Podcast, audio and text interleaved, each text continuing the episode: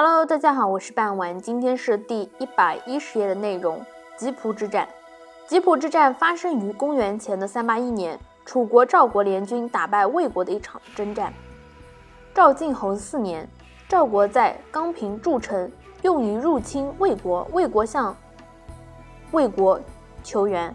这个时候呢，第一个魏国是守卫的魏，而第二个魏国呢是为鬼的魏。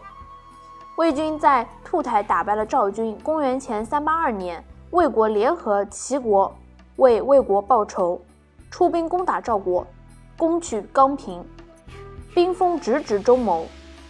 赵国遂向楚国求援。公元前三八一年，楚国出兵援助赵国，与魏军大战于周西。